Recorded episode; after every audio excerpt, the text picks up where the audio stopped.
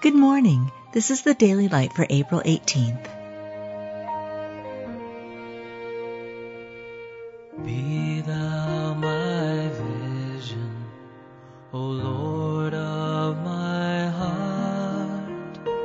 Not be all else to me, save that thou art. I will raise them up a prophet from among their brethren like unto thee.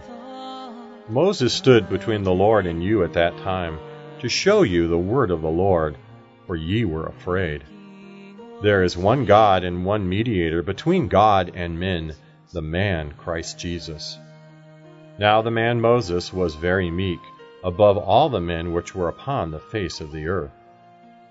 Take my yoke upon you and learn of me, for I am meek and lowly in heart, and ye shall find rest unto your souls. Let this mind be in you which was also in Christ Jesus, who being in the form of God thought it not robbery to be equal with God, but made himself of no reputation, and took upon him the form of a servant, and was made in the likeness of men.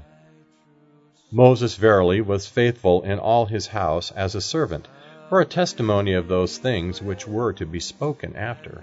But Christ as a son over his own house, whose house we are, if we hold fast the confidence and the rejoicing of the hope firm unto the end. You've just been listening to the Daily Light, a daily morning and evening devotional of Scripture compiled by Samuel Bagster and published in 1825. My victory won. May I reach heaven's joy so bright, heaven's